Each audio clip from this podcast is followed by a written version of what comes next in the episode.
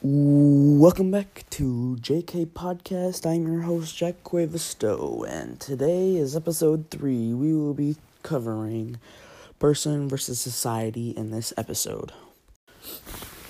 So, jumping deep into the book, just Just's friends, Manny, um, has been shot, and it was by an off duty cop. Just is criticized with people thinking he's a thug and say that they had guns in the car, but in reality, they were just playing their music too loud and showing attitude toward the off duty cops.